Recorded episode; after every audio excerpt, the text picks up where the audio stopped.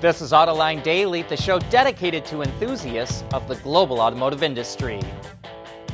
As we reported earlier in the week, automakers are struggling with low inventory in the U.S. because car sales are running stronger than expected. But Reuters reports another reason inventory is low is because suppliers are having a hard time filling jobs.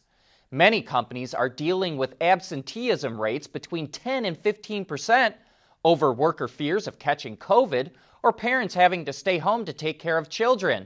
To help lure workers in, suppliers are boosting pay, offering rewards for good attendance, and one company even hired a teacher to help workers' children with schoolwork.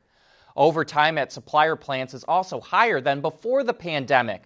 While this is good news for workers' pocketbooks, it's hurting the bottom line at suppliers. Companies' profits are down because of the pandemic, but they're taking a further hit over being forced to raise pay and run overtime to meet demand. Yesterday, we reported about the Polestar 2 having a disappointing EPA range of 233 miles. But the Volvo XC40 Recharge, which shares the same 78 kilowatt-hour battery pack and drivetrain as the Polestar 2, is even worse. It just received an EPA rating of 208 miles. While the Polestar and Volvo are more geared towards performance, these numbers are still underwhelming. We've seen automakers experiment with solar panels on cars in the past, and Hyundai even offers them on the Sonata hybrid to help charge the batteries. But now truck maker Scania, which is owned by Volkswagen, plans to test them on truck trailers. The sides and roof of the 18-meter-long trailer will be fitted with solar panels to help power a plug-in hybrid truck. The truck will be operated daily in Sweden by Ernst Express. The panels are expected to generate 14,000 kilowatt-hours of electricity annually, which will cut fuel consumption by 5% to 10%.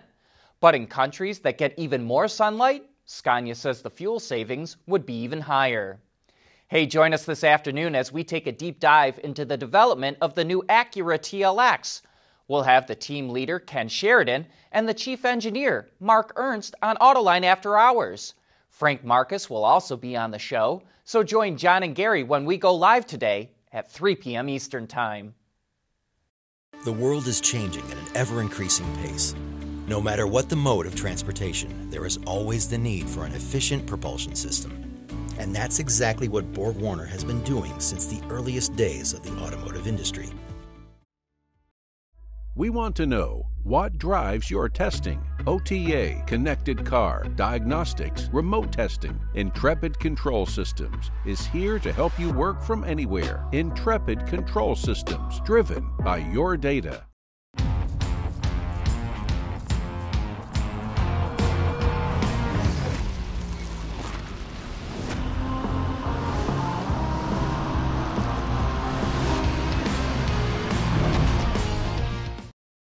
Hey, check it out, the Honda Ridgeline finally looks like a truck.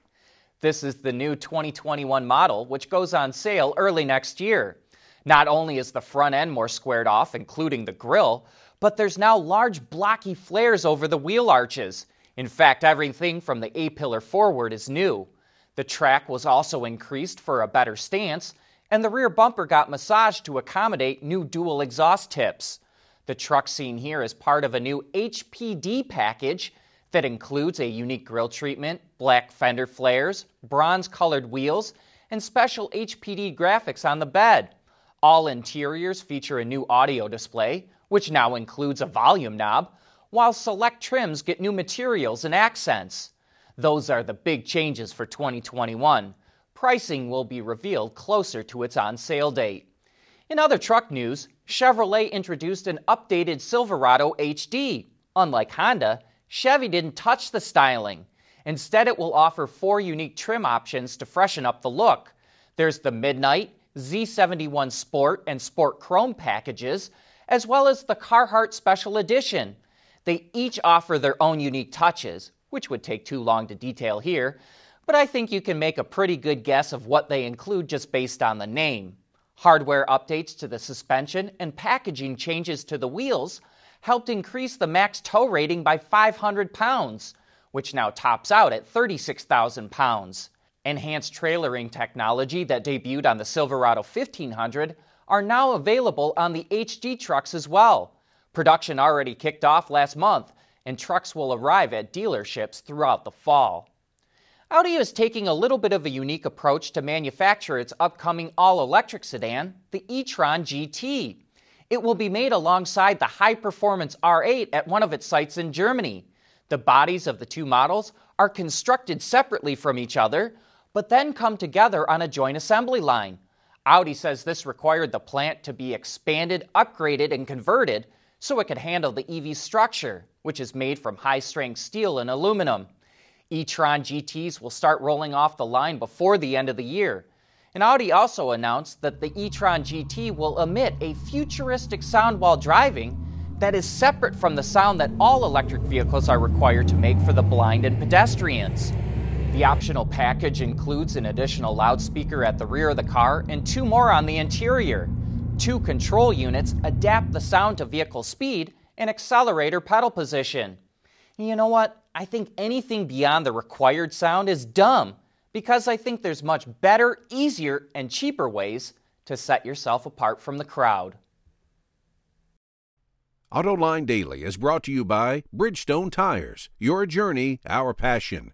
Intrepid Control Systems, over-the-air engineering, boost your game. And by BorgWarner, propulsion solutions that support a clean, energy-efficient world. With electrification, connectivity, and autonomy, the auto industry is going through its most transformative change in the last 100 years. But what is it going to take for the large automakers to make their way through all the changes happening when the investor community is more interested in startups? Well, on last week's AutoLine After Hours, auto industry veteran Simon Sproul shared his opinion on what will happen. We're in a really interesting time, because and I'm seeing this in my advisory work with Fisker, is that you would, conventional wisdom has it that we've got too many car brands, we've got too much capacity, and therefore the industry now needs to consolidate, and we need to lose brands and so on and so forth. But we saw in China, what, 5 or so years ago, an absolute explosion of EV brands, and now we're seeing the same, I think, in North America and Europe, obviously, with a number of startup EV brands. And oddly, I think it's never been so easy. Making cars is really difficult, and I think that's what everyone finds out when they go into it. But actually, the barriers to entry now to go in and create a car brand, oddly, have never been lower. And everyone's taking a different approach. You're seeing Nikola's approach. You're seeing obviously what Tesla have done. Henrik and what Fisker Inc is doing is another approach, which is more like coach building, where you're taking platforms, and you're working with partners, you're working with people to make the car for you, but you're providing unique IP through design and software and service. So it's, you're right, the market does not reward the big players, but the inevitability of our industry is that more consolidation is going to be necessary. The question is then is which bits of the industry are carved out to make way for these new EV players. So it's watch this space, right? And speaking of electric cars, we got some updates about the Mustang Mach-E. Despite reports the program ran into delays, Ford told AutoLine that sales in the U.S. will start before the end of the year, while sales in Europe and China will start about 3 months after that. Ford told us the assembly plant in Mexico where the Mach-E will be made was shut down for weeks due to the COVID-19 pandemic, which slowed the program down. We also learned that Ford's hands-free driving system, which it calls Active Driver Assist, will not be available until 3 or 4 months after sales begin. All the hardware and software will already be embedded in the vehicle, but customers will have to pay a one-time fee of about $1,400 to unlock it with an over-the-air update. Drivers will be able to drive hands-free on highways and surface streets that have been mapped out with LiDAR. Active Drive Assist will also be available on the new F-150, and Ford will undoubtedly want to roll it out in as many models as possible. Sales of battery electric cars hit something of a milestone in the U.S. market last month. They reached 2% market share. That may not sound like a lot, but that number is going to ramp up quickly as more BEVs hit the market over the next 3 years. But for now, almost all that credit goes to Tesla, which accounts for 75% of all BEVs sold in the U.S., and almost all of Tesla's growth came from the Model Y. With that, we wrap up today's show. Thanks for watching.